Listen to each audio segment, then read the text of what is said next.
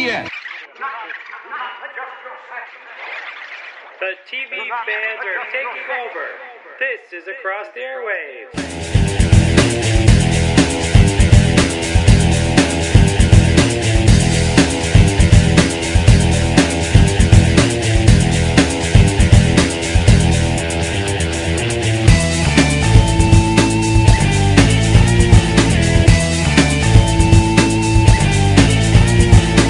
Hi, everyone, and welcome to a milestone episode of Across the Airwaves, the podcast dedicated to giving weekly TV show episode reviews along with news and opinions on the television industry.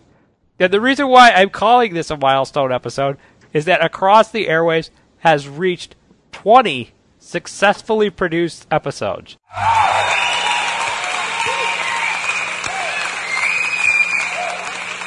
Which is a great thing for us at this website, and we're really excited. And once again, I'm your host, Dan Schmidt, and with me is a guy who enjoys nuking fairies in the microwave. My co host, Hey everybody, it's Nico. On this week's episode, we're back to a full schedule of reviewing the episodes of Chuck, Castle, Bones, Fringe, Smallville, and Supernatural that aired throughout the week. And I've got a little TV news for everyone. Not much in the way this week for TV news, but I did find a Hulu video that interviews our man Nathan Fillion behind the scenes on Castle for Hollywood 411. The video can be found under that title, Castle on the Set with Hollywood 411, on Hulu. In this video, Nathan Fillion describes the show's keys to success and fun work environment, while Stana Katic and Tamala Jones, who plays Lanie, the ME, verify Nathan Fillion's deserved rep as a prankster on set. We all know he's the fun-loving guy as Castle, but we'll see also that he is the fun-loving guy just himself as Nathan Fillion. So check out this video, have a laugh with him, and see why this man is one of our favorites here at ATA. Also, Annette O'Toole, who you all remember played Clark's mother, uh, will be co-starring on an upcoming episode of Lie to Me, playing a woman with Alzheimer's disease that Dr. Lightman needs to help remember her life and something important from it.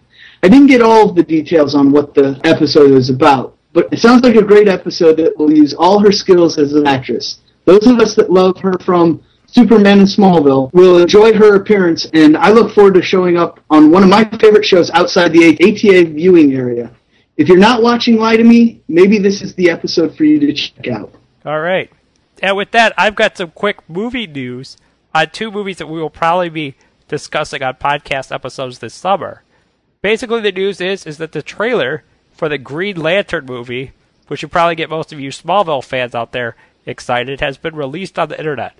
You can check that out on YouTube, probably Apple.com, and a variety of places. Also, there's been a trailer released for Jon Favreau's new movie starring Daniel Craig, who we know as James Bond, and Harrison Ford, who we know as my childhood hero, Indiana Jones. Their movie, Cowboys and Aliens, the trailer has just been posted for that too. And I saw that today in front of part one of Harry Potter and the Deathly Hallows. So check out both of these trailers. They're really cool. They've got a lot of well known actors, of course, in it. And I'm excited for both of these movies. So give the trailers a check out. And we're going to move on to Chuck now. So let's move on to Chuck with the episode Chuck versus the Fear of Death. Chuck aims to impress by attempting a dangerous mission. Meanwhile, Casey and Morgan try to protect Jeff and Lester from the truth when they snoop around to find out Greta's identity. And I'm going to start out my discussion on Chuck by saying that Monday night it was kind of rough for me when it came to TV watching because I really thought I got to a point where I could kind of predict how the audience I watch TV with on Mondays would react to certain things. But this week, I don't know what was going on. Maybe there was something in the water, but I was totally off. And many times I really felt like I was the only one in the room laughing at some of the jokes. So I guess with that, Nico, I'm kind of going to leave things up to you after making my points on our Chuck and Castle discussions to tell me if I've kind of completely lost my marbles on Monday night or I was just kind of sitting with a tough crowd. I don't know what was going on. It was a really surreal night, and maybe you can help me figure out what happened, Nico. So, focusing in on this week's Chuck, I know you, Nico, and other fans of the show that are out there were a little concerned about Chuck's mom taking the intersect out of his head because, you know, you're worried it's going to hurt the show. And based on that note, I think it might have not been the best idea for Chuck's mother to be the one responsible for him losing his intersect abilities, but I do like the idea that the intersect was only suppressed in this episode instead of totally taken out of Chuck's head. And the reason why I personally like this idea is it makes Chuck struggle to get the intersect back a mind over matter situation, similar to kind of one of my favorite comic book stories, Spider Man issue number 50. Spider Man, Spider Man, does whatever a spider can. Which has a plotline very similar to one of my favorite movies, Spider Man 2. Plus, through the writers taking this approach towards this story, they make Chuck losing his ability almost a necessary evil to prompt Sarah's belief, which she declares in this episode, that Chuck is not a spy. With that being said, I don't know about you, Nico, but I think Sarah's belief that Chuck is not a spy needed to come out. Because I think the only way the relationship can reach its full potential is by Chuck and Sarah seeing each other as equals. Kind of like what is going on with Lois and Clark's relationship on Smallville. Also, Adam Baldwin as Casey, his incredibly well crafted facial expression when Sarah declared Chuck is not a spy totally sold me on the fact that Chuck's frustration over Sarah kind of saying he's not a spy was sort of a masculinity thing. And I really felt for Chuck on that. Speaking of Chuck wanting to look macho in Sarah's eyes,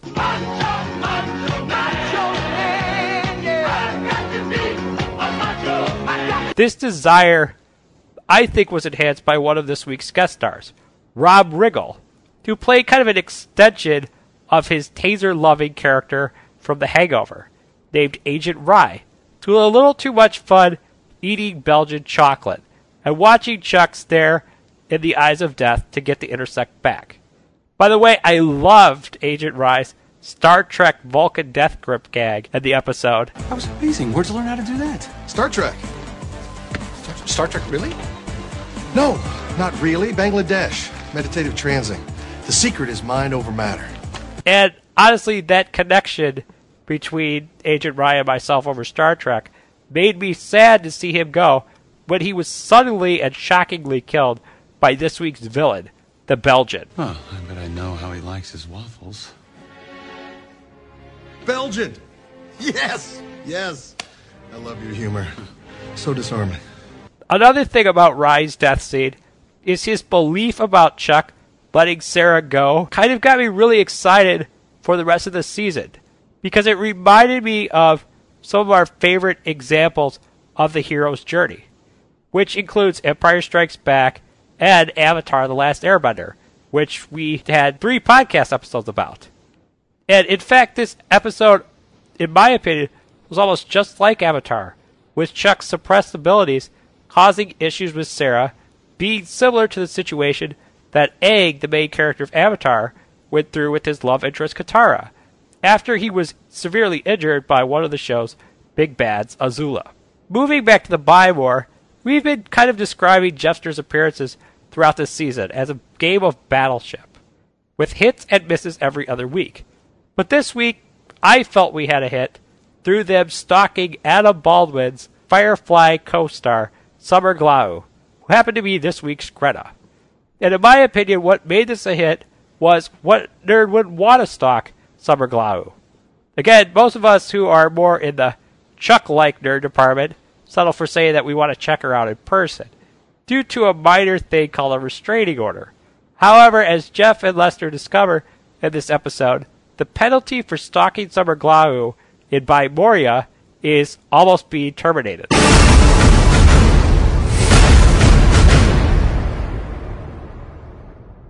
At the same time, Greta attempting to kill Jeffster, River Tam Reaver style, if any of you can catch that Firefly reference, not only prompted a hysterical line from Lester, We caught a thief.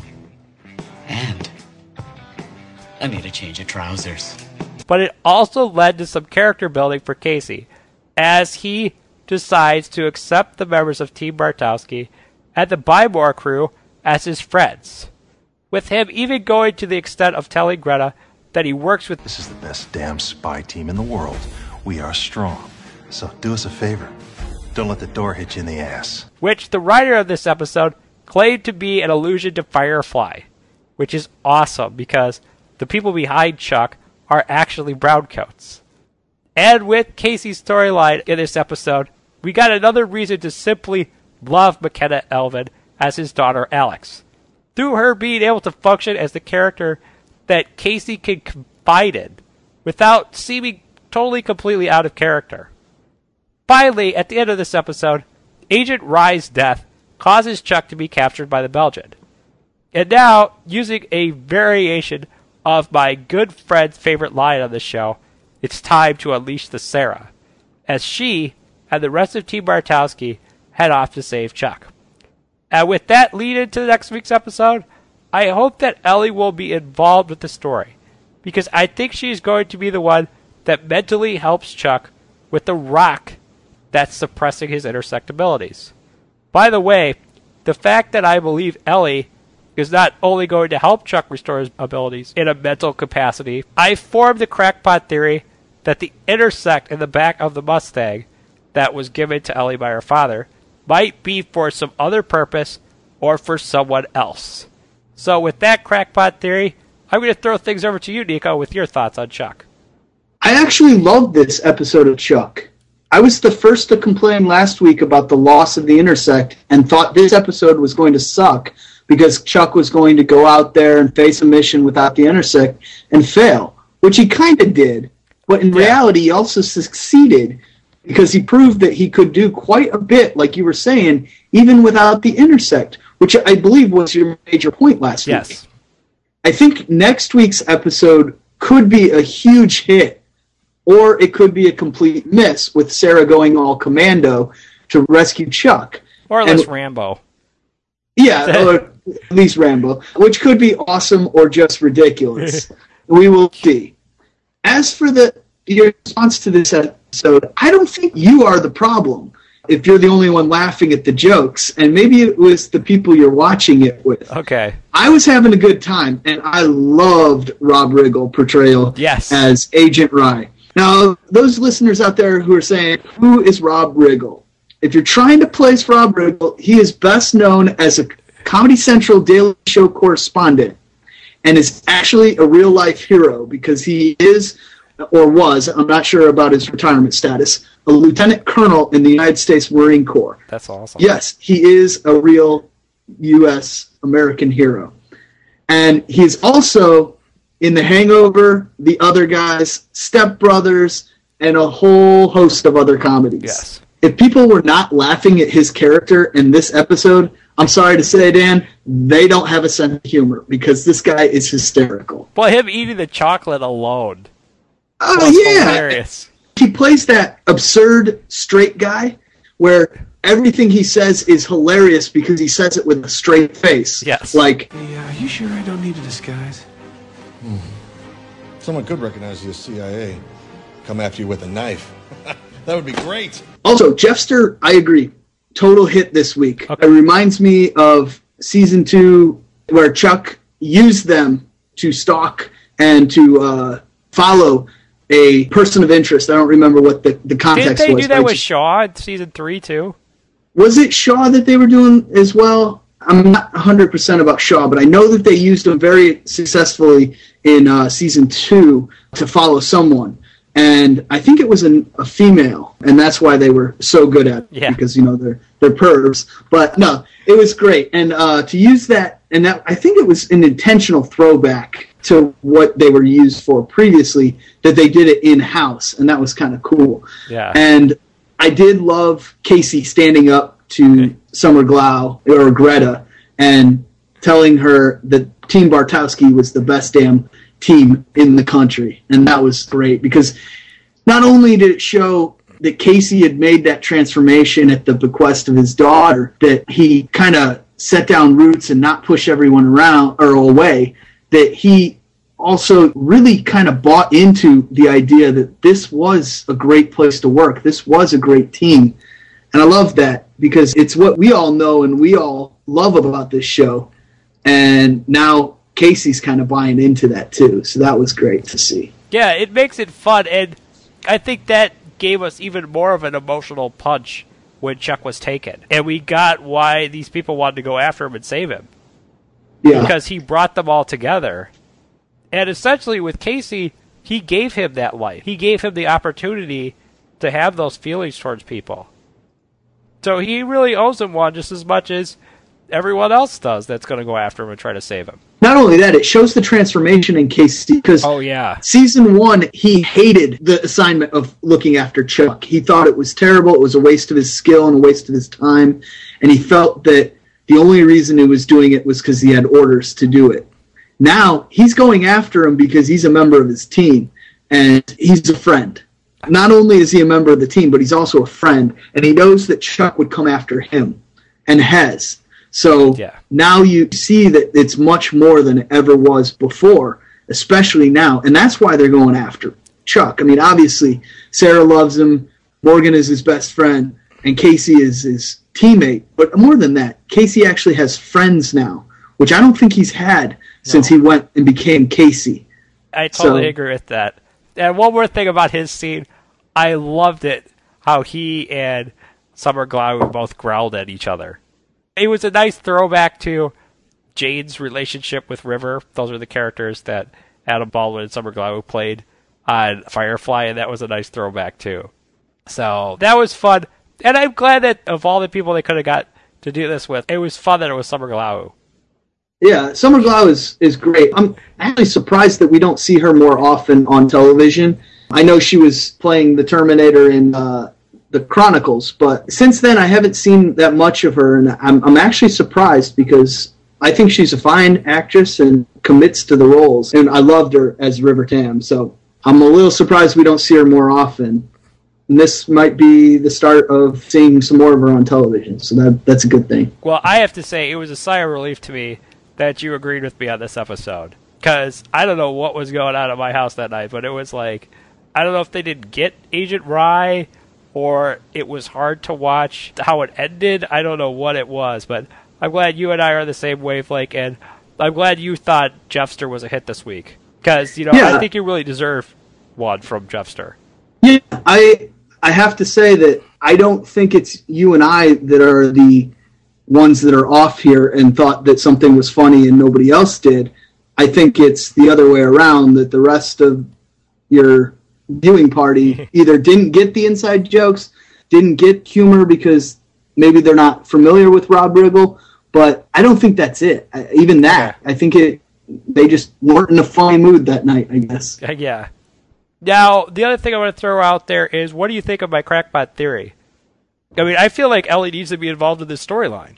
Yeah, when he comes back from being captured, which might happen next episode, I'm assuming that that's going to be the case. Yeah. It'll be only one episode where he's away and captured. At the end of the next episode, he's going to need Sarah and he's going to need his sister to help him recover from that because if he's actually suffering from amnesia, his sister is going to be instrumental to helping him remember his past. And Sarah is his rock, both in the situation of the intersect being in the not working and in the sense that she is the foundation of their relationship, that the woman that he loves, everything that ties him back to uh, being a spy and everything like that. So those two women are going to be huge in his recovery for this capturing. So Ellie's going to have to play a role. And I, I like the idea that maybe that intersect is going to be for someone else, but I'm not sure who I want that to be. I also think that it might have a different function than what we've seen with Chuck. Okay. I don't know what that could be, but I mean, the person I'm seeing is Ellie, and it's going to do something besides letting her be able to pick up information. Or yeah, or I be able don't. to do I don't like the idea of Ellie becoming entrapped in that. Not entrapped, but brought into the spy world. I think she's Okay. a great outside, Outside character. Okay. Yeah, and if she's brought in, there could be trouble. I could see a, an instance where Morgan would be it would be awesome for him. Yeah. But at the same time, a lot of his charm is from being that awkward guy, yeah. that guy that doesn't fit in the team but does because he's Morgan. So I don't know where I want to see that or how I want that to play out. But it's a good idea. We'll we'll see where that goes. It just seems like what's the point of having the intersect in the back of the car when it's not totally gone for Chuck? I feel like he's going to get the intersect back in a completely different way now based on what we saw in the episode with him overcoming this rock. Maybe it's an update. Maybe Okay. it's 3.0 where he gains new skills. It's an option, a possibility. Who knows? And I'm also thinking that there's some ulterior motive as to why Chuck's mom removed the intersect. Almost like a training thing. I'm not sure. Maybe his mom didn't want him in the life, and maybe if Volkov thought Carmichael was dead and the intersect was no longer in his brain, she thought Chuck would give up and not be a spy anymore. Okay. That's a good point, so too. I could see that. maybe happening. she was doing it as a protective measure. Okay, because she wants him out of the life. Yeah, she does not want him risking his life, does not want him to be a spy. She wants him to be there for Ellie and Baby because obviously she's not going to be able to be there for them. And so she wants Ellie to have family. And if Chuck's a spy, he could die at any time and not be there for her. That so that's sense. yeah, that's my idea. Also, other thing, you think Chuck will have the intersect back at the end of next week's episode? I don't know. That might be too much plot development for one episode. It might be that he gets rescued next episode, and in another episode, he gets the intersect back. Because I mean, we could see both. I think it's possible because you know something has to happen that pushes him to it snapping back into gear. Right.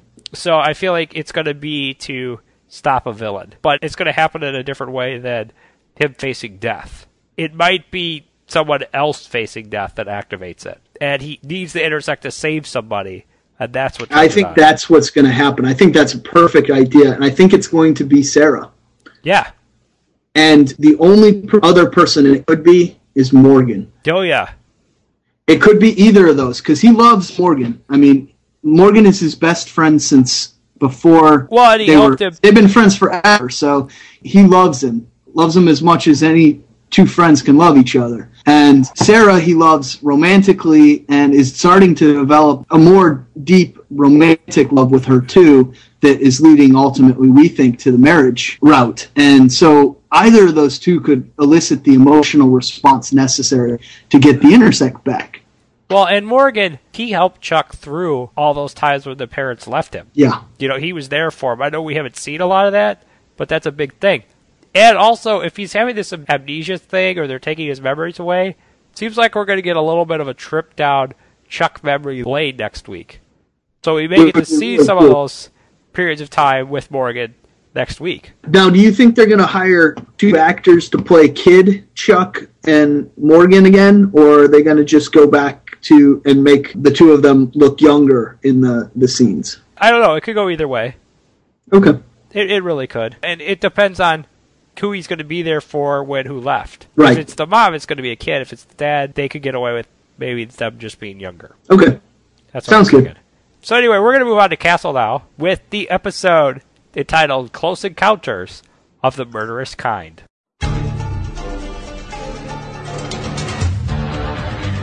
In this week's episode, Castle's latest theory is alien abduction after an astrophysicist's death is found to be from explosive decompression.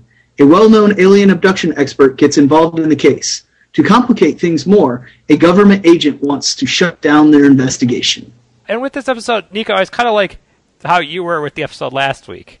Mm-hmm. I, said, I was a little more, I would say, to describe this, I was a little more on the fence with this week's Castle because I personally loved all the sci-fi X File references, but I did not think it fit kind of the universe of the show or its primary audience, which I hate to say are like the people in my family who randomly decided to stick around one night after Dancing with the Stars, and they ended up getting invested in this show.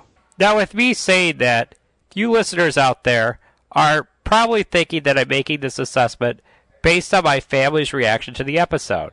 However, after paying a visit to the website, TV by the numbers, I was pretty much sold on the fact that the Dancing with the Stars audience disliked the sci fi theme of this episode, through Castle's ratings reaching a season low.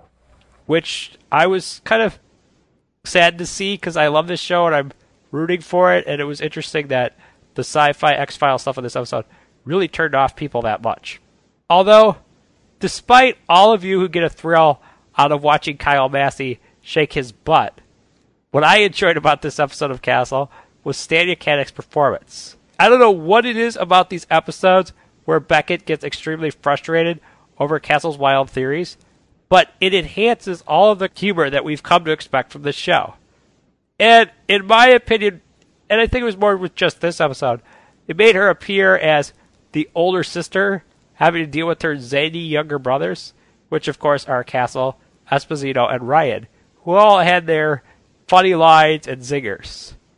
But I think the best zinger in the episode was Beckett's line about the picture of a probe in this alien abduction book she was looking at, resembling The Lego I got stuck up my nose when I was six.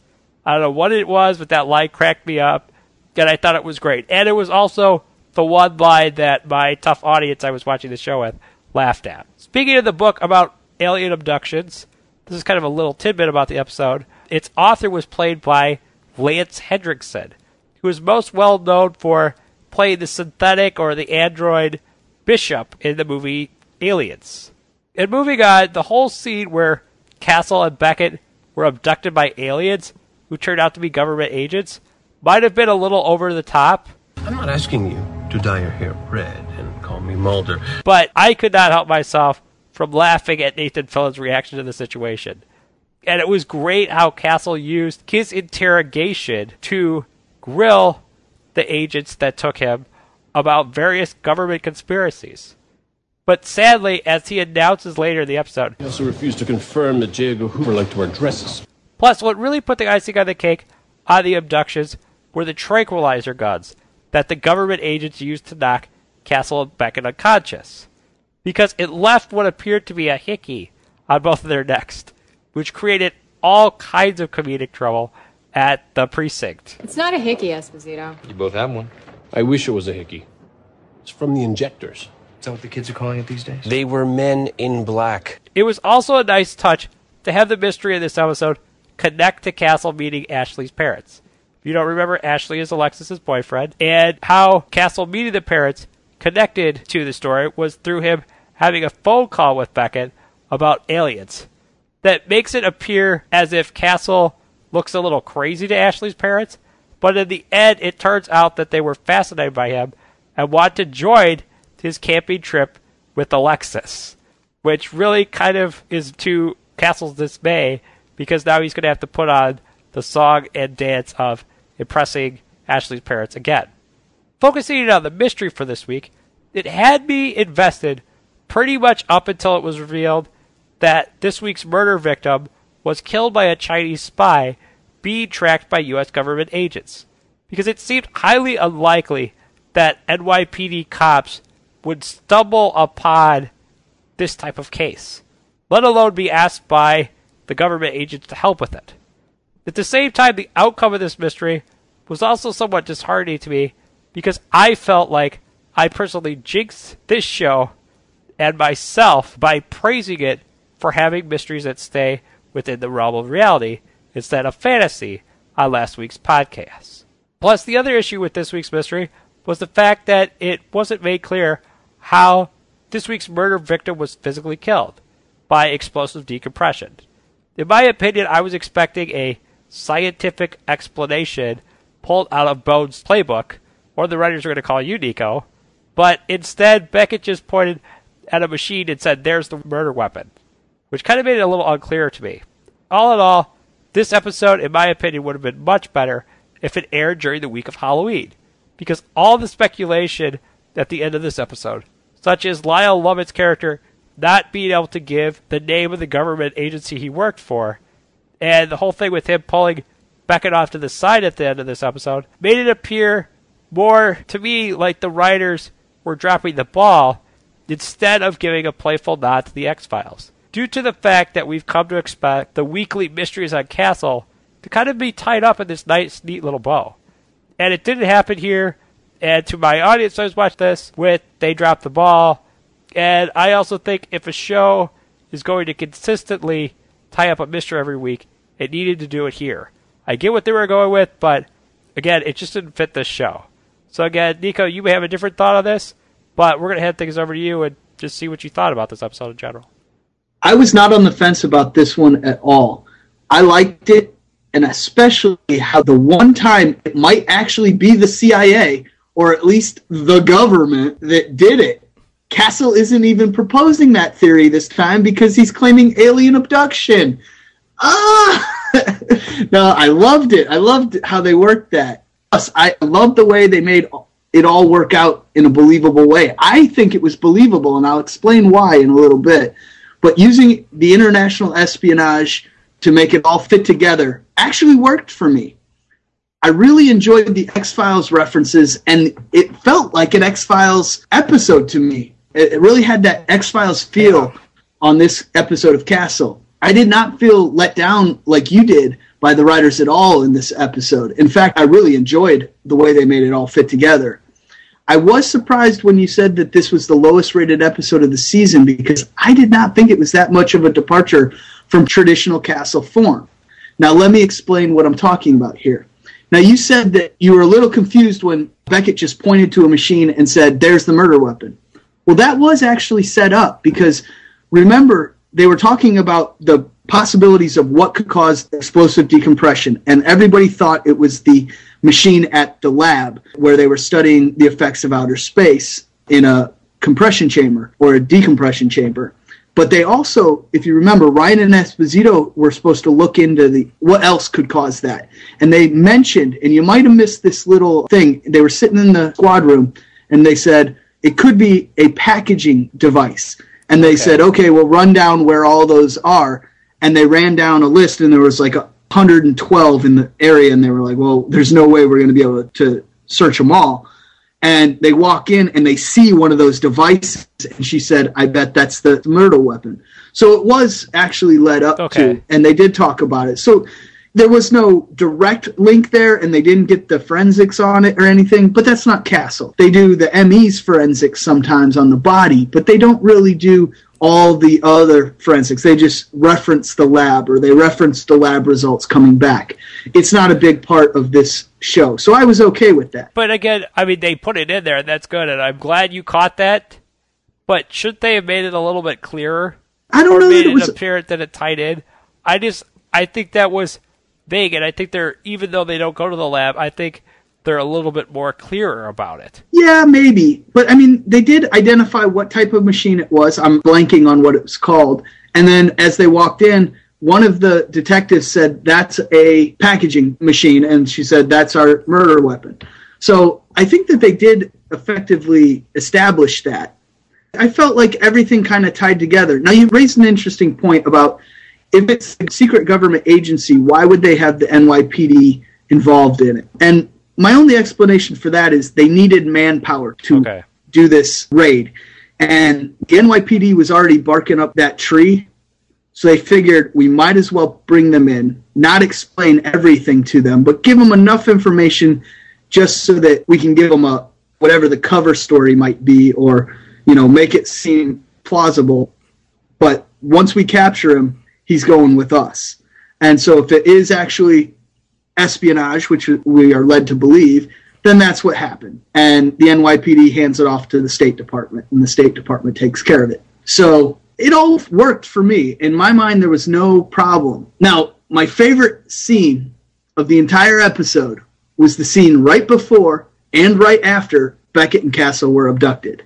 When, as you put it so wonderfully, they got their hickeys. yes. that was a great in, scene they're sitting in the car, and the first thing that Beckett says was, "Did that really just happen?" I had to smile when Beckett said that. And it was a great scene, and I loved when she looked at her neck and she's like, "Ah, I'm never gonna live this down," and because we all knew what she was thinking. And then, sure enough, the next scene they're back in the squad, and Ryan and Esposito yeah. are giving her grief about I don't know. It looks like a hickey to me. So I mean, that was great. Yeah, and that was a great moment Did your viewing party not at least laugh at that? Yeah, they did laugh at that. The deal with this is, and this is why I mean I had an issue. We get that X Files sci-fi kind of thing. We've watched all of most of the X Files. We get all the sci-fi jokes. But I hate to say it that this is what it is. But the majority of the audience are people who aren't well versed with the world of the X Files. They're I would say an older audience, but you know, they're those people that watch Dancing with the Stars, and one night they happen to stuck around and watch Castle, and they enjoy it. They're more like the audience who would watch CBS, those shows that exist more in reality, or the Law and Orders and things like that. And I felt that this episode fit this audience. And again, I kind of think I took the approach of this episode as a scriptwriter. I would have been nervous about turning in a script like this if I was working on Castle. Because when you write a script, you're trying to get as many viewers or as big of an audience as you can. And I would have been leery sending this in because I realized that their audience isn't mainly people who've watched a lot of sci-fi shows. That's what Castle originally started out with having, because all of us Firefly fans went in there and supported Castle. But I hate to say it, and again, I totally respect all those people that turned Nathan Fillion on because they loved him from Firefly. That's what I was. But the majority of this audience, what got it to the huge scale that it's at now, is that Dancing with the Stars audience. And I hate that a reality show is responsible for that. But you're kind of in a position now where you have to tailor the show to that audience. And so that's kind of why I had an issue with it was I felt like it was a bad move on their part to do it, I guess. So when that I, happened, and I it just took me out of it, I guess. See, I would disagree and say it's the exact opposite. Okay. This is a nod to their true fans, their hardcore right. fans who are the guys like you and I who have been with it since the start and really love Nathan Fillion for who he is and what not only is he Castle to us, but he's Malcolm Reynolds, he's Captain Hammer, he's all right. the characters we've watched him before.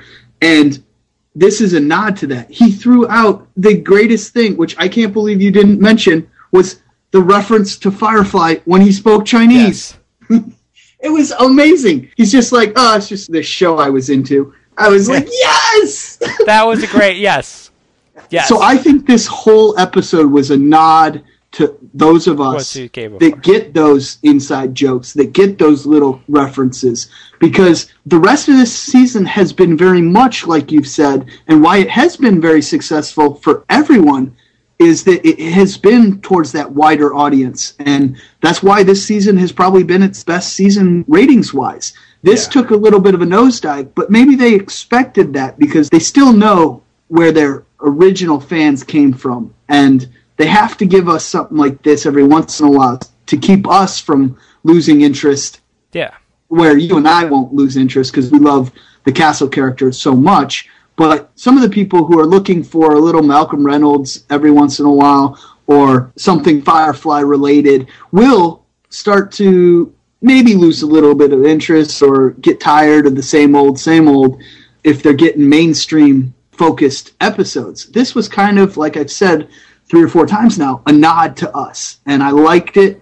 And that's why I was okay even after you uh, turned me on to the numbers being low. Okay. Nico, I think the great thing about having you here on this podcast is I agree with you. You're right. I just, I guess it's how I was programmed during my time at Columbia to forget that I'm a fan sometimes. And I'm glad that you're here to remind me that I can still be a fan, to not forget about that. To remember that this is, yes, I mean, you have to worry about audience and business and all that stuff, but sometimes you just need to have fun with this. And Nathan Fillion as an actor is a great reminder that you need to make this fun sometimes. And I think that's what they did with this episode. And thank you for making that point here on the show. Showing both sides of the fence, or both sides of the spectrum, that there's a business way of thinking about it. And that's kind of how I went in this episode. And you went the fan route. And I think mm-hmm. if I look at this episode from the fan route, it was a great episode and I enjoyed it. So thank you for opening my eyes and reminding me that this is a nod to where it came from and drive me back to my roots somewhat. No problem, man. So that's kind of where I'm at, and I can see that. And for those of you that are sci-fi fans out there to enjoy this episode, more power to you. So anyway, we're going to move on to our discussion about Bones, with the episode The Babe in the Bar.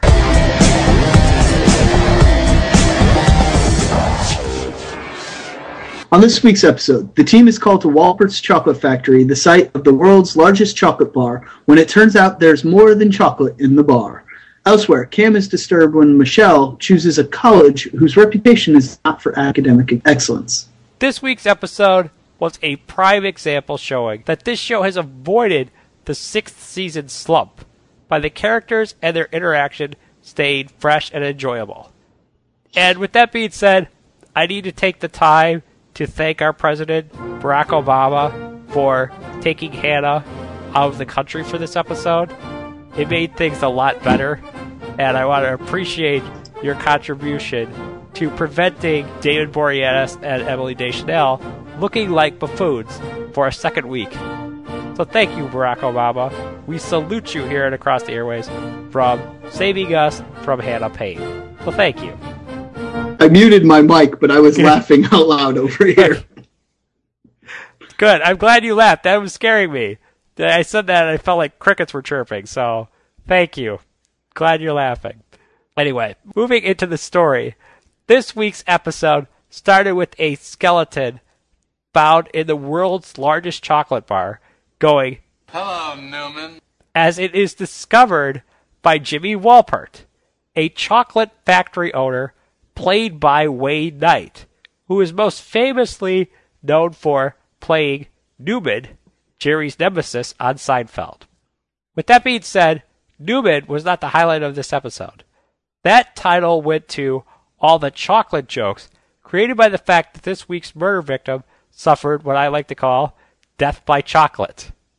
On that note, I would have to say my favorite chocolate joke in this episode was the scene where Sweets was eating a giant chocolate bar in front of Booth, declaring that he's not going to let a murder victim prevent his love for chocolate. If we don't face and overcome unsettling events in life, we are ruled by them. I'm not going to let some ruthless killer destroy my enjoyment of chocolate. It's not going to happen. I love chocolate too much. And although, as much as I enjoy the chocolate jokes, I was still a little disappointed that we did get to see Hodgins perform an experiment with chocolate. Especially when I think it was Cam that went to Hodgins and said, figure out a way to melt the chocolate, and oh man, this is going to make a mess. And when they said, oh no, this is going to make a mess, I got excited and we didn't get it, so that was a disappointment. But I think they made up for it somewhat with Hodgins, with a plotline revolving around him wanting to announce that Angela was pregnant. And everyone already knew, so it was funny seeing the characters trying to keep it secret from Hodgins. Plus, on top of that, doing a chocolate experiment might have taken time away from the king of random facts, Vincent Nigel Murray, who returned from his trip around the world, which, from the sound of it, was pretty wild and crazy. However, what amused me the most about Vincent Nigel Murray in this episode was how all of his random facts related to questions he answered when he won a million dollars on Jeopardy. And I was also glad that the writer of this episode alluded to the fact that even though he might sometimes come off as annoying, we actually do learn something from VNMs. In other words, Vincent Nigel Murray. I think he deserves that title because I think he's as cool as NPH Neil Patrick Harris.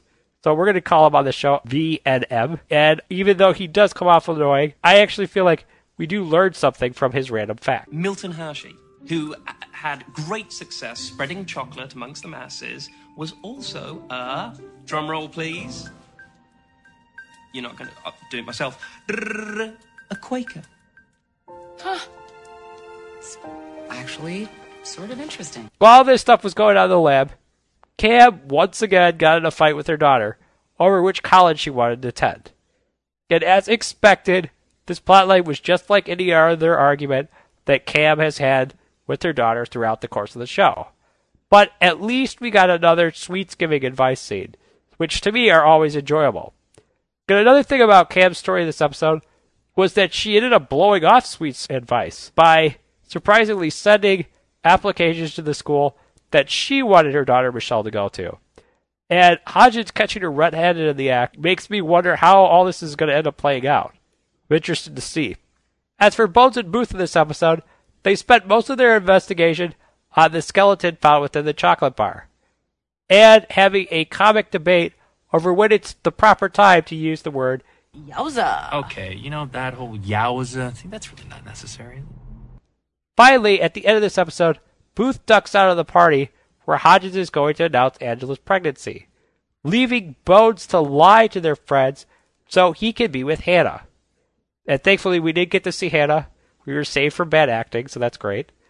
And in my opinion, Booth taking this course of action is significant to his relationship with Bones because I think it gives her a very strong signal that her surrogate family could potentially split her off and go separate ways. So, with that kind of concerned feeling about the characters going separate ways, what was your thoughts on Bones, Nico? Another Hannah free episode. Yay! Most, mostly.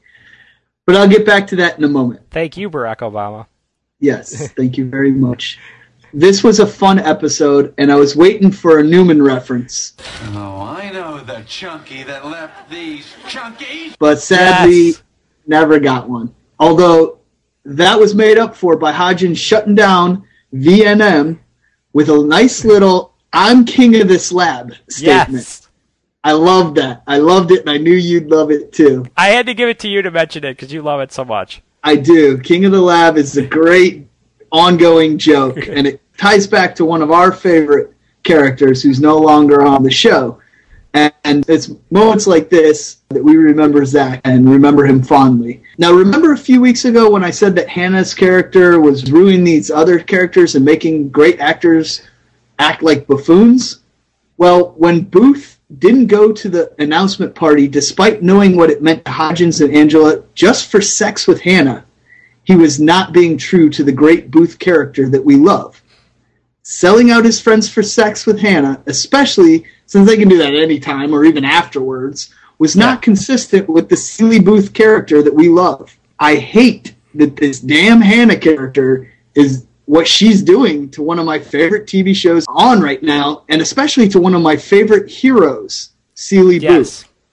Am I completely off here? Am I imagining this stuff? Because I don't like this character, and I don't like what she's doing to my actors. At least we didn't have to see the terrible acting this time, like you said. But somehow she's still wrecking my show. This is the thing, though. I think one of Bones' arguments is going to be, or one of the things that may push her into being with Booth, is that Hannah is making him a different person. That she's making him not into the man that he once was, and the man that she believed to be a hero. So I wonder if that's what they're going for. I'm not saying I necessarily agree with that. I don't know if that's the right course of action, but I'm wondering if one of the things that's going to make Bones kind of break her blockade on letting Booth in might be Booth losing himself in his relationship with Hannah, if that makes sense. I understand what you're saying, yeah. I'm just hoping that sniper comes soon. that sniper, I tell you. That sniper is going to be like your favorite character. He is. He's going to be awesome.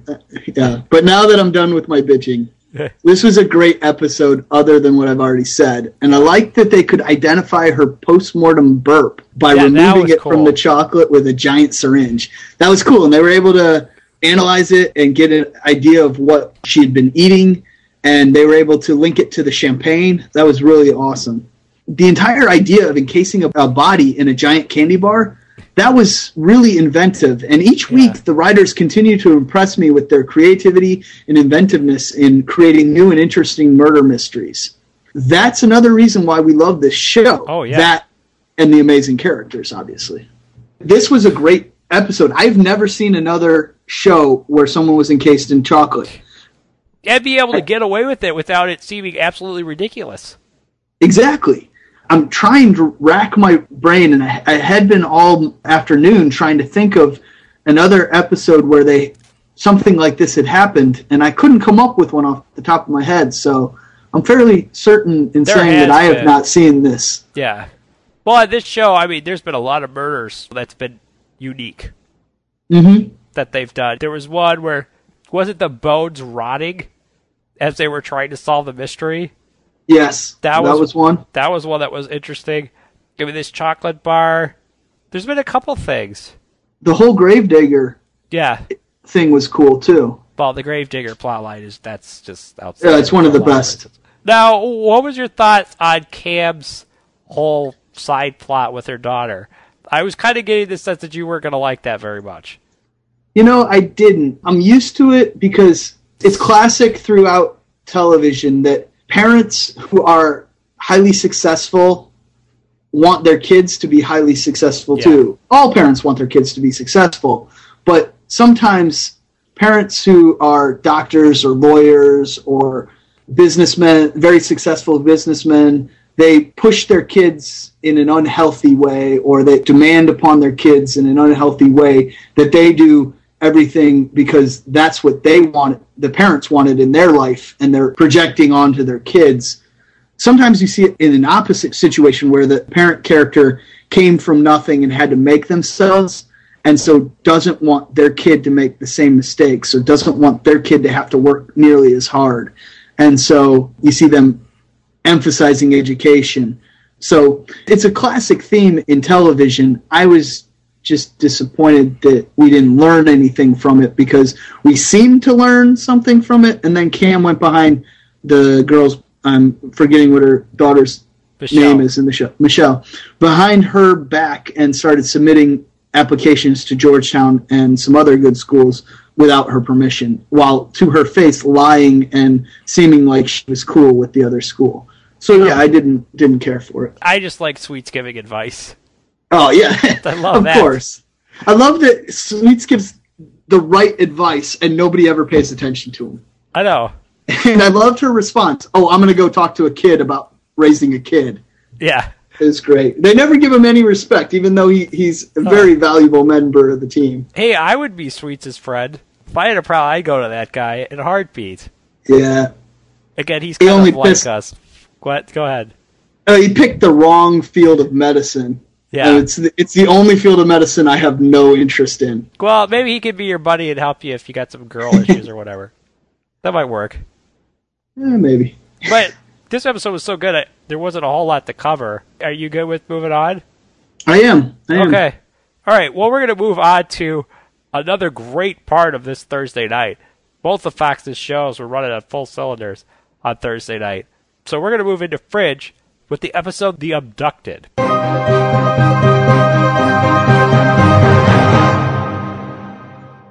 On this week's episode, on the other side, Olivia tries to handle a series of kidnappings with connections to Colonel Broyles while turning to a hidden ally to find a way back home.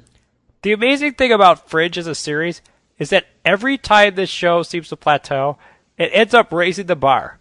And this episode, like the one last week, raised the bar, in my opinion, to another stratosphere. On that note, I think what made this particular episode is, and I cannot, I absolutely cannot believe I'm saying this, but Anna Torv's performances seem to be getting better effectively making this show a sci-fi juggernaut that should not be messed with in a dark alley by anybody. And Nico, you might think I'm off my rocker on this one, but I think the scene Olivia had with Colonel Broyles' son, who was a kidnapping victim of this week's villain, the Candyman, might have been Anna Torv's best performance of the season. Again, I might be off my rocker, but that's how I felt.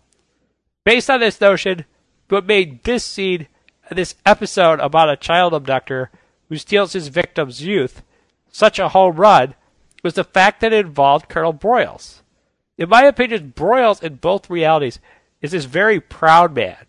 And seeing him struggle with failing to bring the man who hurt his son and blinded him to justice really just sucked me right into this episode and really put me at the edge of my seats until Broyles blasted the Candyman in the head at the end of this episode. And another great thing about this show is its ability to take a character on an epic journey within just 42 minutes, which I think this journey happened to great effect in this story by Colonel Broyles starting out the episode being completely loyal to Walternate through the bond of their sons both being kidnapped. And then the episode ending with Broyles being indebted and almost loyal to Olivia for saving his son's life. And by Colonel Broyles telling Olivia that she has his eternal gratitude, he means it. Because I firmly believe that he, along with Charlie, are going to play this huge part in getting Olivia back to the other side. And continuing on this wavelength, Olivia's relationship with Colonel Broyles, how they began to trust each other at the end of this episode, was not something I saw coming, but I totally bought into it because it derives from what the heart and soul of this show is a story about a father's love for his son. Another vital result of Olivia gaining Colonel Broyles' trust is the fact that her looking like a hero to the kids she rescued made me actually start to care for her character. Because years ago, I fell in love with the character of Dean Winchester because of the extreme lengths he was willing to go to to protect innocent children in the season one episode involving a creature called the Striga. And this episode of Fringe had the same effect on me with Olivia sacrificing her chance to go home to end up saving Colonel Broyles' son and stop this psychotic kidnapper that was doing some pretty horrible things to children. Finally, at the end of this episode, Olivia manages to travel back to our reality, where she briefly interacts with the janitor on Liberty Island, before she is yanked back to the other side. From here, we end up going to Peter's apartment, where he receives a phone call from the janitor telling him that Olivia is trapped on the other side. And oh snap! Things are now on like Donkey Kong between our Fringe team and Walternate. And I cannot wait for the next episode of Fringe to come because this is what we've been waiting for, Nico. This is what we've been excited for, and it's coming soon. We just gotta wait through our Thanksgiving dinner and we'll get this great Fringe. So, I'm looking forward to it. And we're gonna throw things over to you, Nico, so you can share your excitement with us. Did you really just say it's on like Donkey Kong?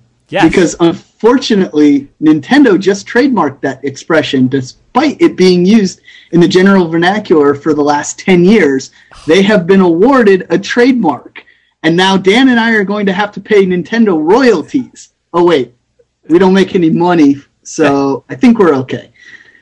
Actually, I just I just saw that that they were awarded a, a trademark earlier this month, and I thought it was funny. Anyway, now on to what we're supposed to talk about: Fringe.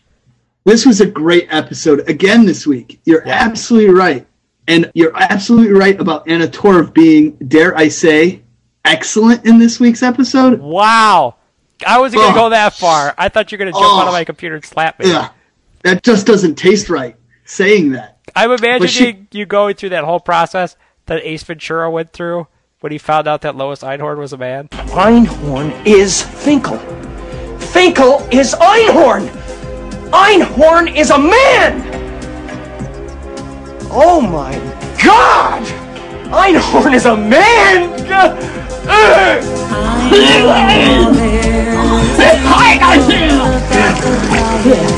Yes. That's what you're doing right now when you said that. but she was actually really believable this week. The storyline grabbed me and wouldn't let go. I was hooked Yeah. from the first scene to the last when we saw Peter as he realized that the woman he was sleeping with was not his Olivia.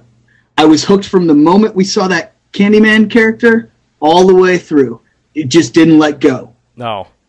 And I hate that we don't get Fringe this week. Oh, and I yeah. have to wait another week to find out where this story is going, and another week after that until we're back to the other reality. Can I really say that I'm more interested in where the other side story is going than I am our side? Yes, I can. That is how great the writers have been this year. Oh They've got God. me more invested in the other side than I am even our own side. How did they do that? These guys are incredible. I mean, really, these guys are the premier sci-fi writers on television. They're giving Galactica a run for its money. Battlestar Galactica, they had some heck of an episodes, but this thing, whoa! I've never been this excited after a TV show has ended. I was ready to just like burst. I don't know about you. Yeah, I was really wishing that I was watching like four weeks behind so I could just go on to the Yeah. next episode. Unfortunately, that's not the case, and I have to wait two weeks to even see what's going on, and three weeks if you want to know what's happening on the other side. That's just, ugh, it's too much. And actually, the ratings for the show went up this week, by the way. So people are catching on that this is a big show. I'm surprised there's anyone left out there that doesn't know about Fringe. Yeah, me too. yeah, I really enjoyed this episode, and despite our constant negative attitude towards Anna Torv, this is two weeks in a row we've actually said that we were, dare I say, impressed. Yeah. And we got to give her kudos because we've been saying that she was the one reason why this show was being held back. And now that she's, as you said, improving week by week, we're getting to the point where we're probably not going to mention very often are noticing something that we didn't like about it. And I think that that's going to make this show jump even more. Perfect. It could, yeah. I always thought that it wasn't going to happen because this would make this show too good to be true. And now it's happened. And now I think that's why I'm so excited about this. Because it's like a switch has been flipped. And now it's like even better. And we talked ad nauseum that maybe they couldn't fix it or there wasn't a way to fix it. But this alternate reality move, I think it fixed it. I have to totally agree. And then I love the fact that at the beginning of the season, you and I were debating whether or not we thought this alternate reality was going to work.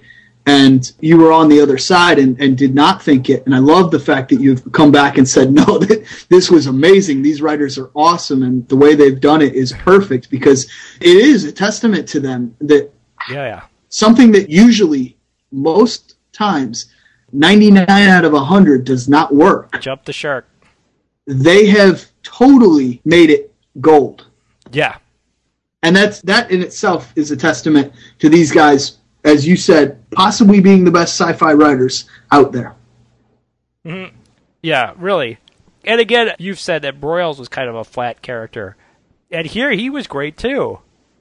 Yes, we got that needed backstory. Now we don't have the needed backstory on our Broyles, but on the other side's Broyles, the Colonel Broyles, we have seen into his backstory, and now we have something that we can latch onto to root for him.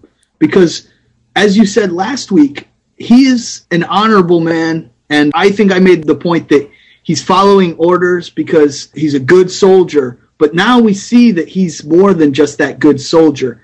And now that he owes Olivia, we're going to see a change in this character. And I think it's going to show him more into the character and we'll infer things about our side's Broyles from that because I think up to a point they had very similar backgrounds and backstories. So we're going to see a lot about our Broyles and Colonel Broyles in the next couple episodes because I do believe that you're right that he's going to play an instrumental role in helping Olivia come over to our side. Yeah, and the other thing is, I think with his son being kidnapped, that he's going to see what Walternate is doing is wrong. Just through what happened and kind of what he learned in this episode. At the beginning of this episode, Broyles didn't think his son was really strong and could handle it. And as we saw at the end of this episode, the son, I think, more than proved that he could handle it. Yeah, he did. And I think that's going to make Colonel Broyles sympathize with Peter, too, when he comes looking for Olivia, which I think is going to happen. I think that they wouldn't have yanked her back if Peter's not going to go to the other side after her, don't you think? No, I've been saying from the beginning of the season that I think that maybe at this mid-season finale is when they're going to make that move to come over to the other side to come after her. But I'm not sure how the new Olivia or Bolivia is going to fit into that. Whether they're going to take her prisoner or they're going to force her to come back, or how it's going to work. I think she's going to die. I think she's going to sacrifice herself, or she's going to get killed, or she's going to kill herself. Because I just think there's a very strong reason as to why Olivia is the only one who can travel between realities, and not Bolivia. And you're afraid if she goes back to the other side, they're going to use the information that they gleaned from our Olivia Yeah. to make Bolivia capable to come over. Okay, yeah, that makes sense. That that makes reason why she couldn't go back. Because I'm still on the fence that Bolivia is an evil character. I mean, I know she's done some bad things, but I don't know if she's fully evil. I think Walternate's fully evil. But the fact that she seems like she's got a good relationship with her mother, Bolivia does, and her team cares about her, there's got to be some sort of good that they've seen within her to have that relationship with her, don't you think? Absolutely. And right now, she's just acting as the good little soldier on the other side. I know I keep using that term, but she believes that the orders she's getting from the top are good orders, and she has no reason to doubt her superiors. So when she gets orders to do something, she thinks she's doing what's best for her reality. And so she's not a bad character for doing that or a bad person for doing that. She's a alternate reality hero. so there are definitely characteristics of what makes her good. When Olivia had Bolivia's memories and her instincts and her abilities, she was still very similar to the same Olivia character. Yeah. So we know that there is good in both. So it's But- definitely she's not a bad evil character.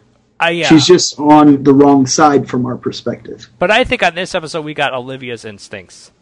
Oh yeah, once that illusion was taken away, once she realized who she was, I think a lot of her memories started coming back. And I think that that's what that vision of Peter was acting as. It was her link to keep her memories. And the more he talked to her, the more her memories started to take over. And that's why the FBI thing came out in this episode where she said, I'm with the FBI, and ultimately gave herself away to Broyles because kids asked her, What's the FBI? And so I I think her instincts and her memories are still there. Now, I wonder if she's going to become a terrible shot again or if uh, she'll retain that ability from Bolivia. I don't know. I mean, I think there's going to be traits that are going to be kept from both. But this episode, I don't think the Candyman would have been stopped if it wasn't Olivia's instincts driving it. And I think that's what made her acting worked, is we understood why she is necessary. It almost forced them to have to bring it out because, Yeah. and them trying to establish differences between Olivia and Bolivia, they gave us reasons to like Olivia, I guess, through her being a hero and caring about the kids and things like that. Yeah, and is another reason to praise these writers because we were ragging on the fact that we hated one of the three main characters of the show. And through their use of the alternate reality and the switching of the characters, we've grown to actually enjoy and understand Olivia and actually start rooting for her again. Yeah, can't give these writers enough credit. And really, if you guys out there that are into sci-fi or just enjoy good TV, check this show out. It's great, and I really think it deserves Emmy nominations, depending on how this season ends up. But this is just great quality television, right up there on the level of Lost and some of the great sci-fi series that have been on in the past ten years and even beyond that. So really, check this show out. It's great. And so, speaking of that, Nico was referring to Fringe as a show that's gold. We're going to talk about another show that's reached gold right now, and believe it or not, its 10th and final season, Smallville, with the episode Patriot.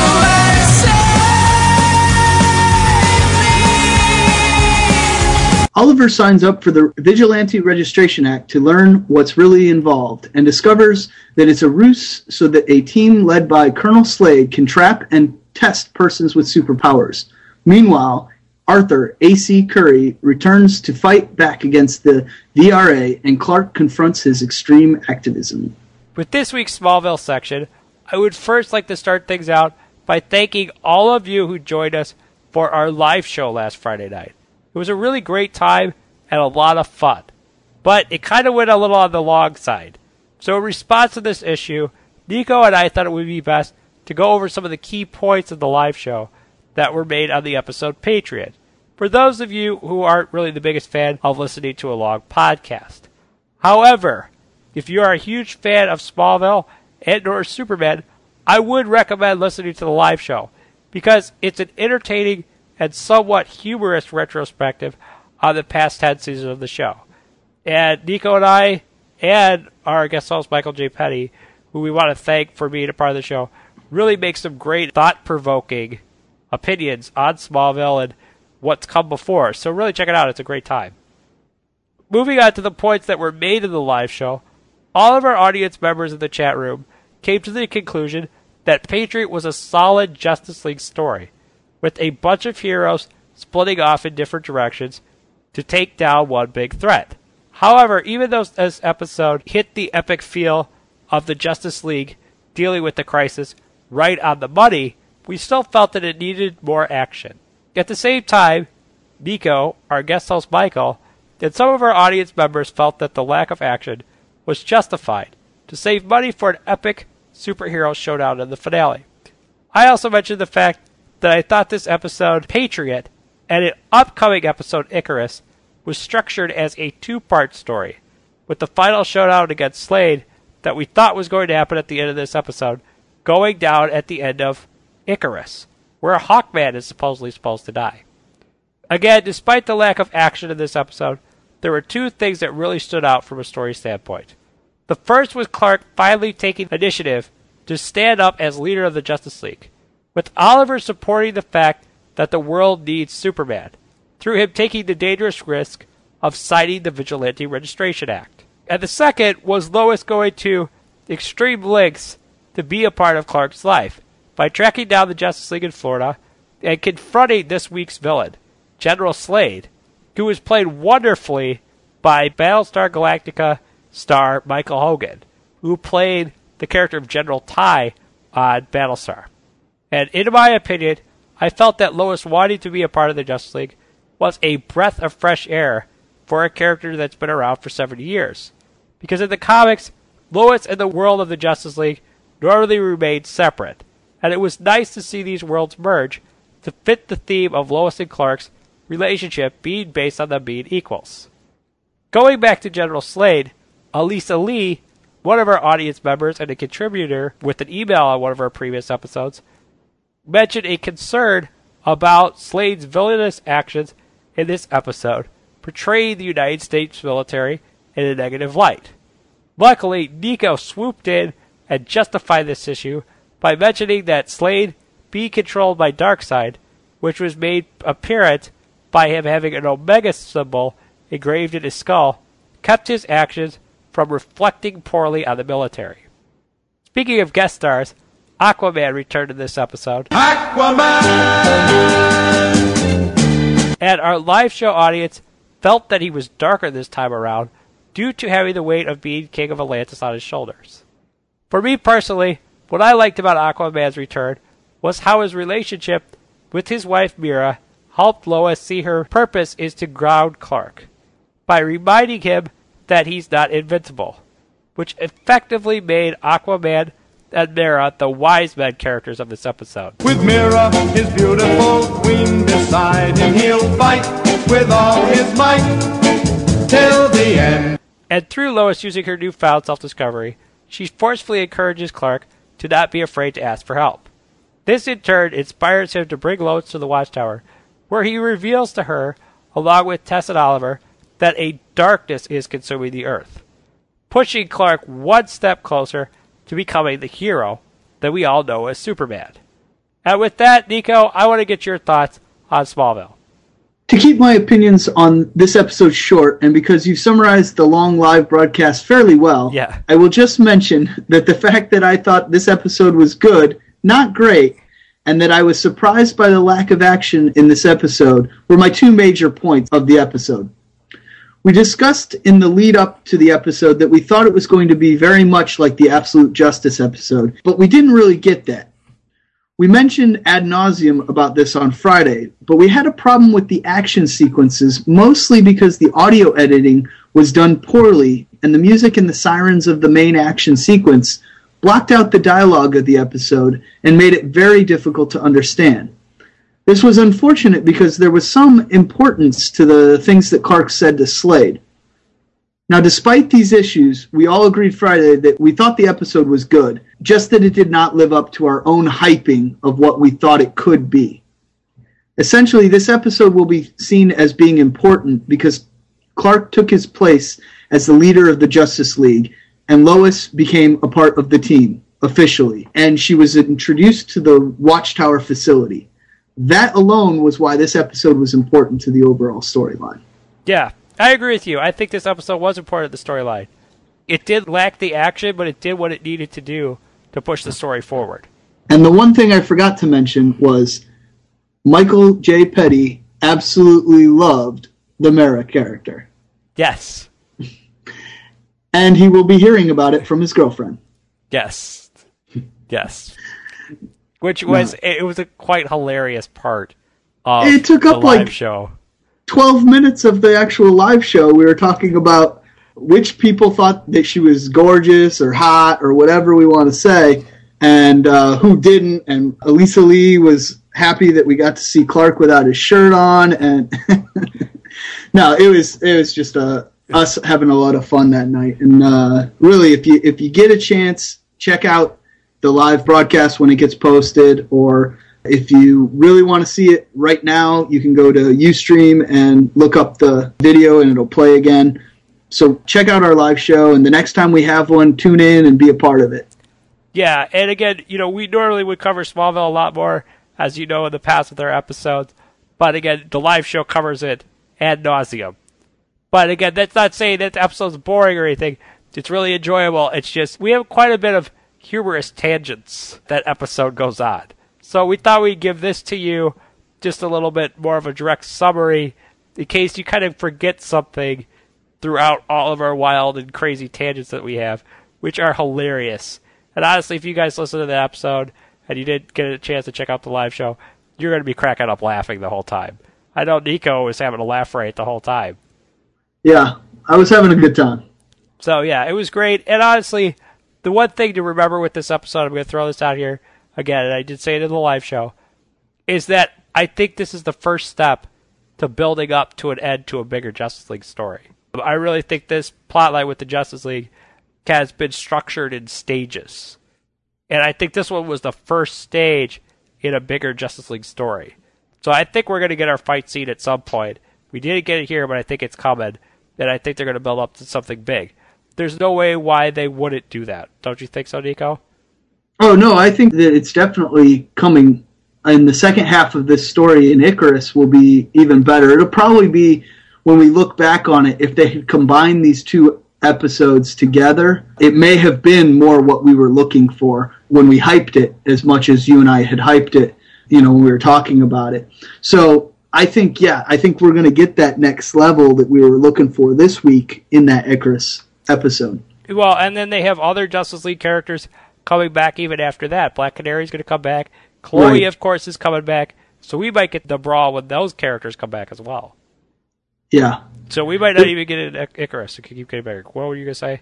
there's a lot coming down the line in the second half of the season, and even in the two more episodes before the break. Yeah. So, I mean, Smallville's hitting on all cylinders. We fell prey to our own devices of hyping Patriot to Yeah. be something that it ended up not being. If we had not been saying, oh, this is going to be amazing, we probably would have been perfectly happy with this episode and just said it was the next step along the way. But we had built it up to be the Absolute Justice episode, which was so amazing last year, that we were let down. And that's why I think we all thought it was just a good episode and not a great episode. Yeah, and one quick thing, I just want to give props to Tom Welling for this whole thing. I know directing's not easy, and he was in this episode a ton. So I really give him props for all the work he had to do for this episode. He's probably running around like a crazy man with being a producer, a director on this episode, and the star. So really got to give him props for this. He's doing some great work, and his directing gets better and better every time. And I can't wait to see if he's going to have a future directing and what's going to come from that because I've just been really impressed with his work. So, I mean, we got to give the guy props. Absolutely. So, with that, we're going to move on to kind of an episode of a show that I might have someone give some props to Supernatural. With the episode, clap your hands if you believe.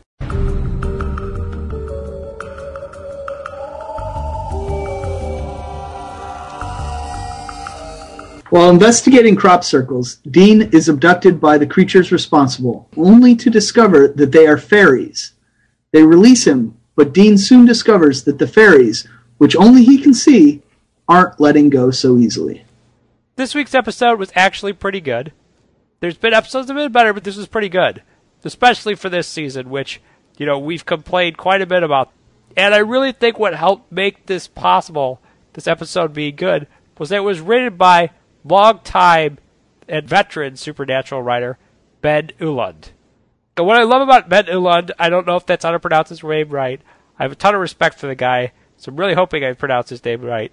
But the thing I love about him as a writer is that he understands the relationship between Sam and Dean as brothers, which kind of was proven through him being the writer on the last two episodes of season four, which we all know were those great episodes where the Winchester brothers turned against each other and had a pretty intense brawl. And at the same time, Ben Edlund, he's really good at making a script just plain fun, which he did here, and he's also proven his ability at making a script fun by writing the great Angel episode that we all know, where Angel was turned into a puppet, called Smile Time, and the great Firefly episode that I know is one of Nico's personal favorites, and one of Adam Baldwin's best performances, the episode entitled Jaynestown. And focusing on this episode of Supernatural, I really have to give Ben Edlund props for answering our plea that we had in last week's podcast to have Sam and Dean exhibit the traditional squabbling that we expect from the Winchesters or any other relationship between brothers. With that being said, last week we also claimed it wouldn't be possible to pull off the squabbling that we've seen between the Winchester brothers in earlier seasons without Sam having a soul. However, Ben Edlund was able to work around this issue by constantly poking fun at Sam not having a soul through sarcastic comments from Dean and Sam shacking up with a female true believer who might have been abducted by aliens when he should have been searching for Dean, who at that point in the episode was supposedly abducted by aliens. Again, Sam not having a soul still kind of annoyed me because he's a different character than what he was in the last five seasons, but at least in this episode, they made him entertaining and not this one dimensional character that I think we've been seeing in the past couple of episodes. And going back a step to my mentioning of aliens, this week's episode had a great opening title sequence that parodied the X Files. Also, unlike this week's episode of Castle, the concept of aliens and abductions fit very well within the constraints of supernatural. Through the writers going with the real theory that the bright lights that are characteristic of alien abductions that you've seen on shows like The X Files were actually called fairy sightings by people that lived back in the Middle Ages. Continuing on this wavelength, the supernatural way of killing fairies by Dean stuffing them in a microwave until they exploded like a peep was simply badass.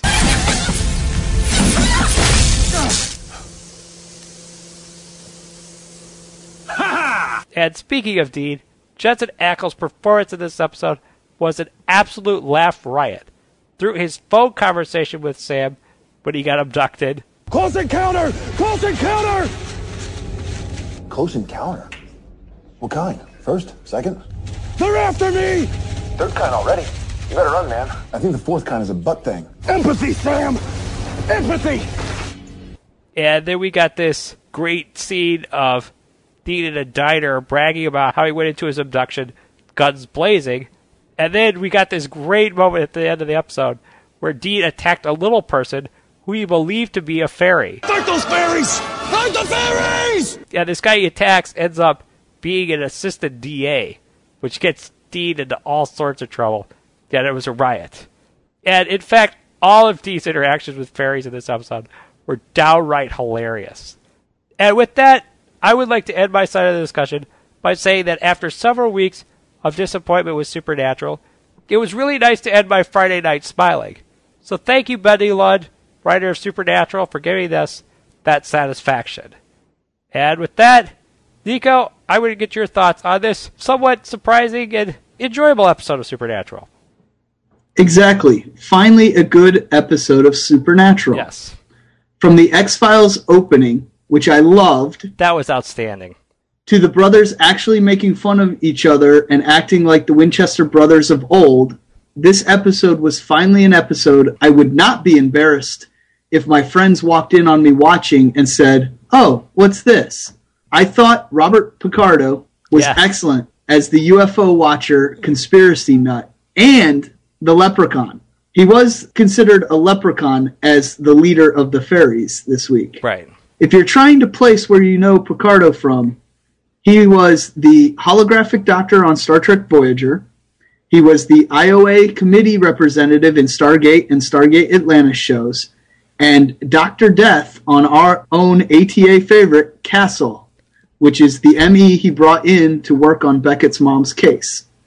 And another interesting tidbit about that Robert Picardo played Jensen Ackles' character on Smallville, Jason Teague's father. I did not remember That, that. was another thing back in season seven. awesome. So that was an interesting twist there, too. I know you like to forget Jason Teague, but he was As much too. as possible. Yeah. An excellent actor with over 150 credits to his name as a major supporting actor this week may have helped make this episode one of the best yet. Yeah. Unfortunately, that's not saying much this season. But I was happy with this episode, and it seemed much more like the supernatural we love. Yeah, the big thing with me, I was sitting there. Actually, it was the night before this episode premiered. I was kind of laying in bed, kind of having a little bit of rough time going to sleep, and I was thinking about things that could be done to fix Supernatural. And I was asking myself, I said, you know, I'm wondering what's happened to some of their good writers. You know, I've looked at some of the episode writers. I've not heard their names before. I've not recognized them from other episodes of watching Supernatural. And I said, what happened to Ben Lund? I really like his writing. He's written some great episodes. Why isn't he around? And sure enough, he wrote this episode and it was good. And that was huge. And really, if anyone's writing that show is listening to us, this episode should be a staple on how Sam and Dee's relationship needs to be written for the rest of the season with him not having a soul.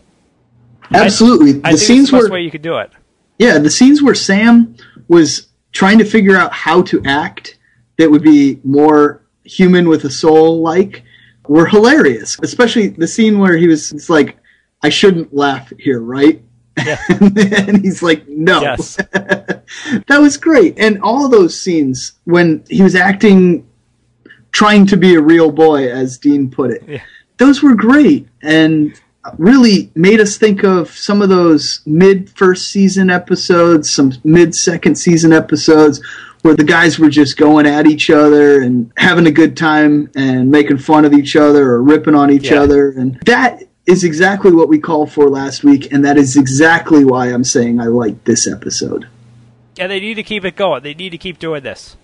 Yes, they do. They absolutely need to. Or they need to get his soul back once and for all, and then it'll be Sam, and we'll get this interaction without having to force it. Plus, I don't know what it is, but I love the episodes where Dean gets cranky. Yeah. It's just amusing. Yeah, absolutely. I mean, Seeley Booth, that's another reason why I love him. I love the episodes where he's cranky too. That's what makes these characters great. I don't know what's with both of these actors get when their characters get cranky, but I just love it. I think it's hilarious. I actually saw a, a thing when I was looking for some uh, TV news the other day. I saw that a casting call had gone out on Vampire Diaries or something like that, and they were looking for a 20 to 30 year old actor who could play a rough and tumble kind of character that was both surly and strong and badass. And someone had said, "Oh, you got to use." They said Dean Winchester, but just uh, what, what's his real Jensen name? Uh, Ackles. Judson Ackles was. I was going to say exactly that. Yeah, they said Dean Winchester becomes a vampire, kills all the other vampires. Yeah, it was great. Yeah, I'm not a fan of that show, but if Dean Winchester showed up on it and killed all the vampires, Fight those fairies! Fight the fairies! it'd be my new favorite show. Yeah, But, it would be. yeah. Anyway, getting back to Supernatural. Yeah, I'm happy about this, Nico. I'm happy we got a good episode because I was really getting scared. Yeah, you know, we had said last week that every week was getting worse and worse, and the only there were parts in a couple episodes that we enjoyed, especially the alpha scene with the alpha vamp. We both said that that was probably up to that point the best scene in the whole season. And I think it still stands as the best scene in the whole season, but this was the best episode so far. I have to disagree with you. I think the best scene was when they pulled the one over on Crowley at the end of Weekend at Bobby's. I do stand corrected because the weekend at Bobby's is still the best episode, and yes, that is probably still the best scene. I would say this is second place the Weekend at Bobby's. Yeah, well, I, I'd almost forgot that Weekend at Bobby's happened this season because it was such an anomaly. Yes. But you're absolutely right. We commented on that that it was almost like that was a season three or season four episode in feel that it could have been substituted anywhere along in the storyline. Yeah. the timeline of this character. Only that it had to happen after Crowley's deal with Bobby. Or they could have come up with another reason. Yeah, but I stand corrected. That is definitely the best episode and the best scene. Well, the big thing about this was Michael, when he came over here to do the live show to my house, he was threatening to stop watching the show, saying that it wasn't the same show anymore, that they should almost give it a different title because it's not supernatural anymore. And at that point, and again, this is before we watched this episode, but I kind of agreed with him at that point. And I felt bad saying this. And this episode was huge because it was a reminder that yes, it still exists. That these characters in this relationship still exist and we haven't lost it totally. So I'm glad that Ben Edlund came in, who knows this show very well, that knows the characters very well because he's been around for a while. And I'm glad he came in and reminded us why we love these characters and why it worked and why this show is called Supernatural. So he really is the unsung hero of that show right now. And I do want to mention that none of this criticism we're heaping out should fall on the actors. No. Because the actors are doing an excellent job in portraying the storylines that they are given. We just don't like the way the story is being told yeah. right now. And the characters of Dean and Sam, Jared Padalecki and Jensen Ackles, are doing a phenomenal job with what they're given. It's just we would like to see more of what we're used to with this show and, and storylines that are more congruent with the characters. And they're doing the best they can to make those characters still live through the material they're given. I just think that the writers are failing them and giving them good scripts. Well, and that's why we're getting angry on this podcast about the way the writers are handling this show. Because I love Jensen Ackles as an actor. And the fact that making him look bad, they're giving him bad stuff to work with, that upsets me. Because he, as well as Jared Padalecki, are too good of actors to get writing that's weak or stale. I don't think they deserve that. And Ben Edlund did a great job of giving them the writing they deserve, and that needs to keep happening. And if they do have younger writers, Ben Edlund and Kripke and maybe some other people who've had experience needs to come in and sit down and help these younger writers understand what's necessary to make an episode of the Supernatural work. Because I feel like they're borrowing writers from Vampire Diaries, and they're making this all teenage girl and frilly and emotions. And come on, this is a guy show. I mean, there's good-looking guys that get the girls to watch it, but this is a guy action shoot 'em up show. So stop trying to go with CW's plan of women who kicks butt and give us a real show here. Give us a man show. You're tucked away by yourself on Friday night. You're not going to badly reflect the CW network. Give us something with a big punch. Because we're going to not have Smallville next year. And I don't want to lose Smallville knowing that Supernatural is going off the rails. So this can be brought back. Let's do this. Let's bring this show back. I agree. Okay, so you're down with that.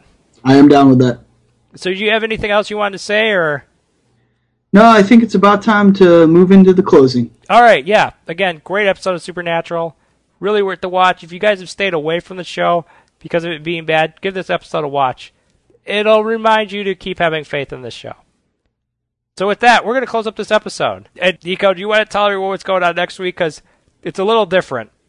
Next week, due to the Thanksgiving hiatus, we're going to have a shorter episode with Chuck being the only show that's going to have a new episode. However, we are planning to use some of the extra time to discuss the two new shows that we've been watching this week with Hawaii Five-O and No Ordinary Family. So with that, you can contact us in a variety of ways about your excitement over Fringe, Supernatural being good, whatever you want to talk to us about. You can do this by visiting our website at www.acrosstheairwaves.com. And on that website, you can access our email, which is across the airwaves at gmail.com. Send us your questions or thoughts about any of the shows we cover or those trailers that came out that I talked about earlier in the episode or whatever. You can also access our Twitter at Across Airwaves. There's no the there, it's just Across Airwaves. And you can also hit up our Facebook page. You can like our Facebook page and get updates on TV schedules there. And also you can check out our YouTube page, which has all kinds of clips and Comic Con panels and previews of different movies and TV shows coming up, as well as promos for Across the Airwaves made by our good friend Michael J. Petty that are really great, and it's worth checking them out because they're very impressive. He did some great work advertising the live show, and they're all worth the watch. They're up on our website, and you can also check it out by visiting our YouTube page. So I recommend doing that. It's really great. And also, if you want to, you can leave us a voicemail. We've got one, but we want to put the pressure on you guys to give us another one because it's just a really cool idea. So go ahead and give us one. So, Nico, what's that number again? 773-809-3363. And with that, once again, I'm Dan Schmidt. And I'm Nico Reichstack. And until next week, we'll catch you on the airwaves.